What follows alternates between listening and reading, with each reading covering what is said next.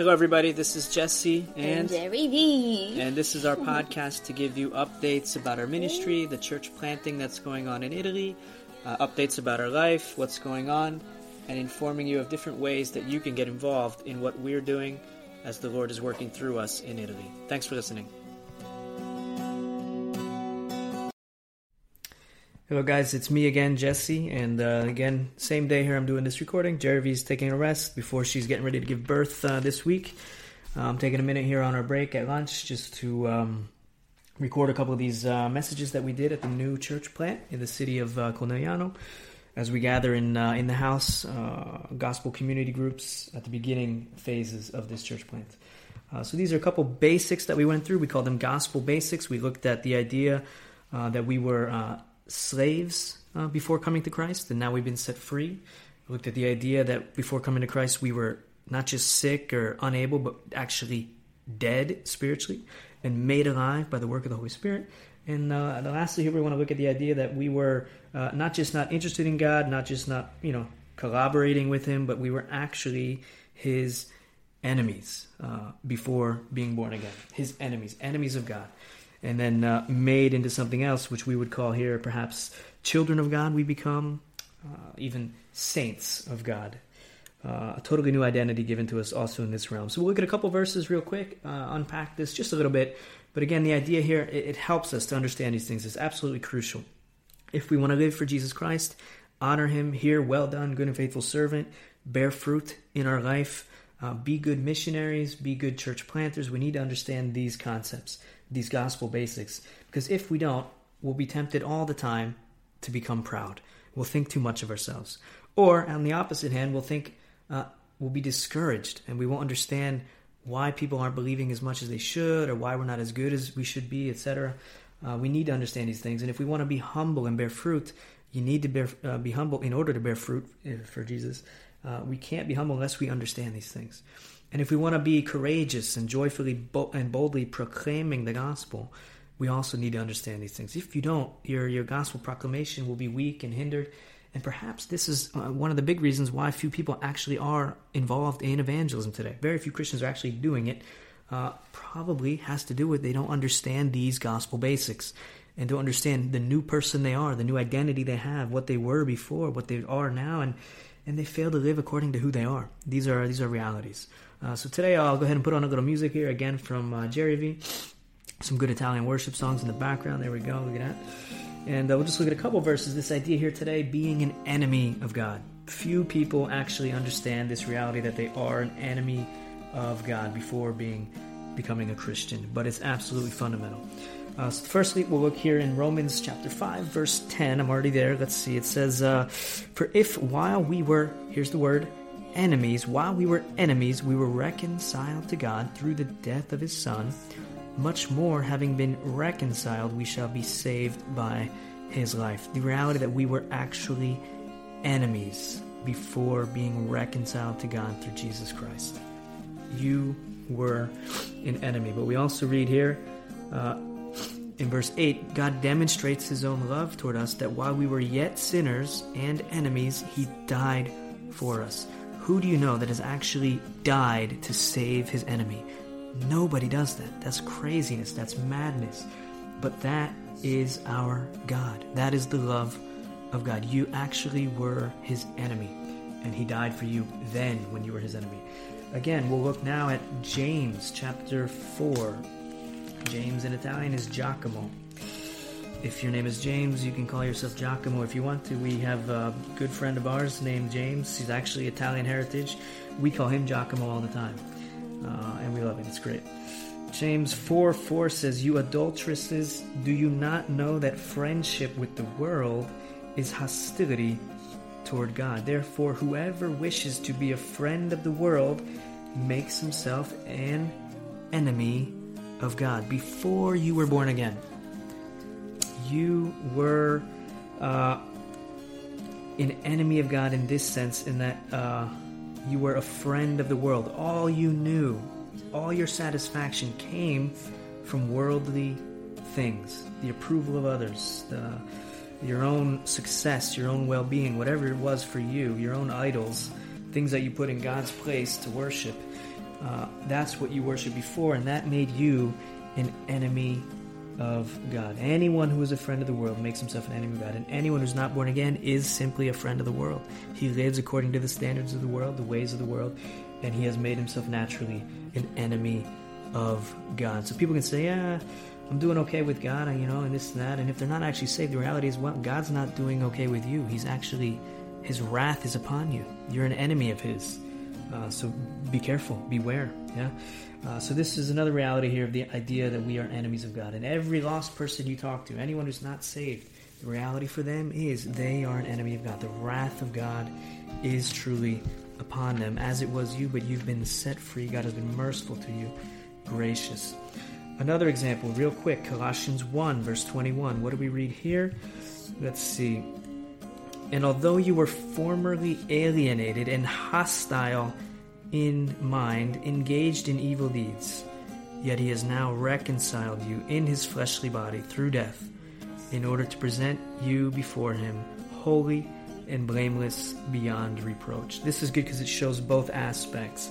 You were hostile in mind, engaged in evil deeds, an enemy of God, against the things of the Lord, not for him, but against him. But the amazing thing is when you've been reconciled to him through the work of Jesus Christ, by faith in Jesus Christ, putting your faith in him by grace, you have become holy and blameless in the eyes of God. That's the, the great change that takes place here.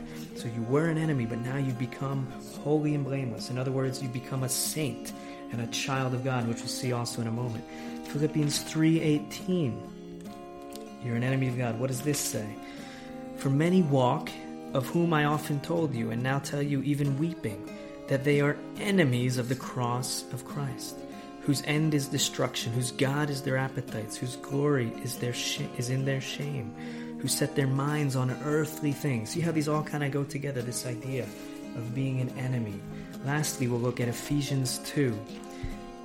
Ephesians two sixteen this time. Um, and might reconcile them both in one body to God through the cross, by it having put to death the enmity the fact that you were an enmity, at enmity with God, an enemy of His. Again, these are these are strong realities. Now, real quick to look at the flip side. That was your lost condition before. Any lost person you're talking to, this is his reality, whether he wants to admit it or accept it or not. He is an enemy of God, and he needs to understand that. John 1:12. What does it show us? What changes? But as many as received him, to them he gave the right to become children of God, even to those who believe in his name. So the reality is, you, when you trust in Jesus Christ, you receive him, you accept who he is, know who he is, and put your trust in him for salvation, in him alone. In that moment, when you're regenerated, you actually become, at that point, a child of God. Some say that everyone's a child of God. In a certain sense, yeah, but not in the real sense. The genuine sense, real children of God are only those that are Christians that are born again. And that's exactly what he expresses here in verse 13, following that. Uh, to those who believe in his name, who were born not of blood, okay, not doesn't depend on your salvation doesn't depend on you know who your family is and what path they've had in life and how they've maybe grown you up as a Christian. That's that's not the reality.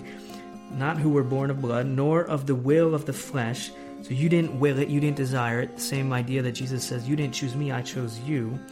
Uh, so it wasn't your own fleshly desires that caused you to be born again uh, and become a child of God, nor of the will of man, but of God, born of God. We read this over and over in John's writings. Uh, so when you're an enemy and then you get born again, you become a child of God. You're born of God in that sense. Very, very important doctrines, teachings of Christianity. Romans 8 we read verse 14 to 16 For all who are being led by the Spirit, the Holy Spirit of God, these are sons of God. Anyone who's led of the Spirit is someone who's born of the Spirit, born again, and able to be led by Him. For you have not received the spirit of slavery, he says, leading to fear again, but you have received the spirit of adoption as sons, by which we cry out, Abba, Father. The Spirit Himself testifies with our spirit that we are children of God. You've been adopted into His kingdom, giving a new identity. Uh, truly, truly marvelous thing, and much to say there, but we'll leave it at that. Lastly, Galatians 4 Eh, For this, we don't even need to see that. But Galatians 4, verse 5 and 6, you can see that concept again. The idea that we are now saints, we see this all throughout Scripture. Here in Italy, that's always a hard one for people to swallow because if you know anything about Roman Catholicism, you know they have a totally different understanding of saints. For them, saints are all dead people who were made saints years after they died. Uh, but in Scripture, we see over and over again the Christians, the born again people, are saints because a supernatural work has happened. The Holy Spirit of God has come to dwell in them, making them also holy and therefore saints. And so, a, a quick example of this, you can find this all throughout Scripture, but 1 Corinthians 1 2, to the church of God, Paul writes here, he says, To the church of God which is at Corinth, to those who have been sanctified in Christ Jesus, saints by calling, with all who in every place call on the name of the Lord Jesus Christ, their Lord and ours. Grace to you and peace from God our Father and the Lord Jesus Christ. If you are a true Christian, born of God, no longer an enemy, but now you are now a child of God, you are also a saint of God. Uh, you can rightfully call yourself Saint so and so, whatever your name is Saint Jesse, Saint Jerry, Saint whoever you are. This is a profound reality. Though you sin, though your flesh is still sinful, your heart is new, your identity is new. You have the Holy Spirit in you, and you are seen by God, blameless, without fault, and a holy. You are a saint. Absolutely mind blowing realities. And again, these are important. Why? If you want to bear fruit, if you want to be a good Christian, you need to know where you've come from, what you were before, and what has happened to you. It's all the work of God, to the glory of God alone. And these things, when you understand them, should motivate you. If your Christian life is just not hot, not cold, just so so, you haven't understood these things well enough. You don't know who you are well enough in Christ Jesus. Because when you do understand these realities, you find within you a new fire, a new desire to put into practice the Word of God, to risk your life for Jesus Christ, to do all that you can. And by the work of the Holy Spirit, you can do things before you never thought possible. Loving the unlovely, forgiving anyone who sins against you, preaching the gospel, going out of your way uh, to the lost, enduring all kinds of suffering for the sake of your Lord. It's possible because you are a new creature in Christ. You really are. You'll avoid being proud if you understand this thing. Uh, you'll avoid being discouraged. You'll live humbly and you'll become useful to the Lord. And you will joyfully and courageously proclaim boldly the gospel of Jesus Christ. Thank you guys for listening. God bless you. Hope this encourages your day and uh, encourages you to be involved more and more in the Lord's work around the world uh, as He is every day, changing people's situations, taking them from being dead in their sin to alive in Christ Jesus, making them from enemies to become children, to become saints, and uh, totally transforming lives and uh, to the glory of His name. Love you guys. Take care. God bless. Ciao, ciao.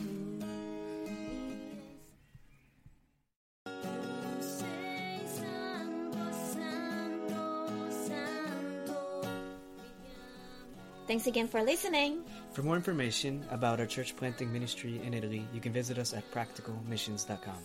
Thanks again. God bless. Bye bye. Ciao, Ciao, ciao. ciao.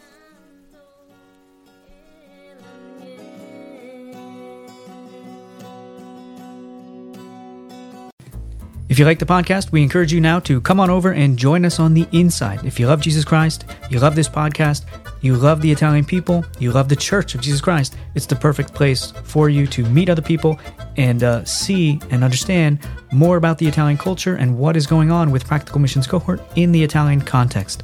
Look forward to seeing you over there. God bless.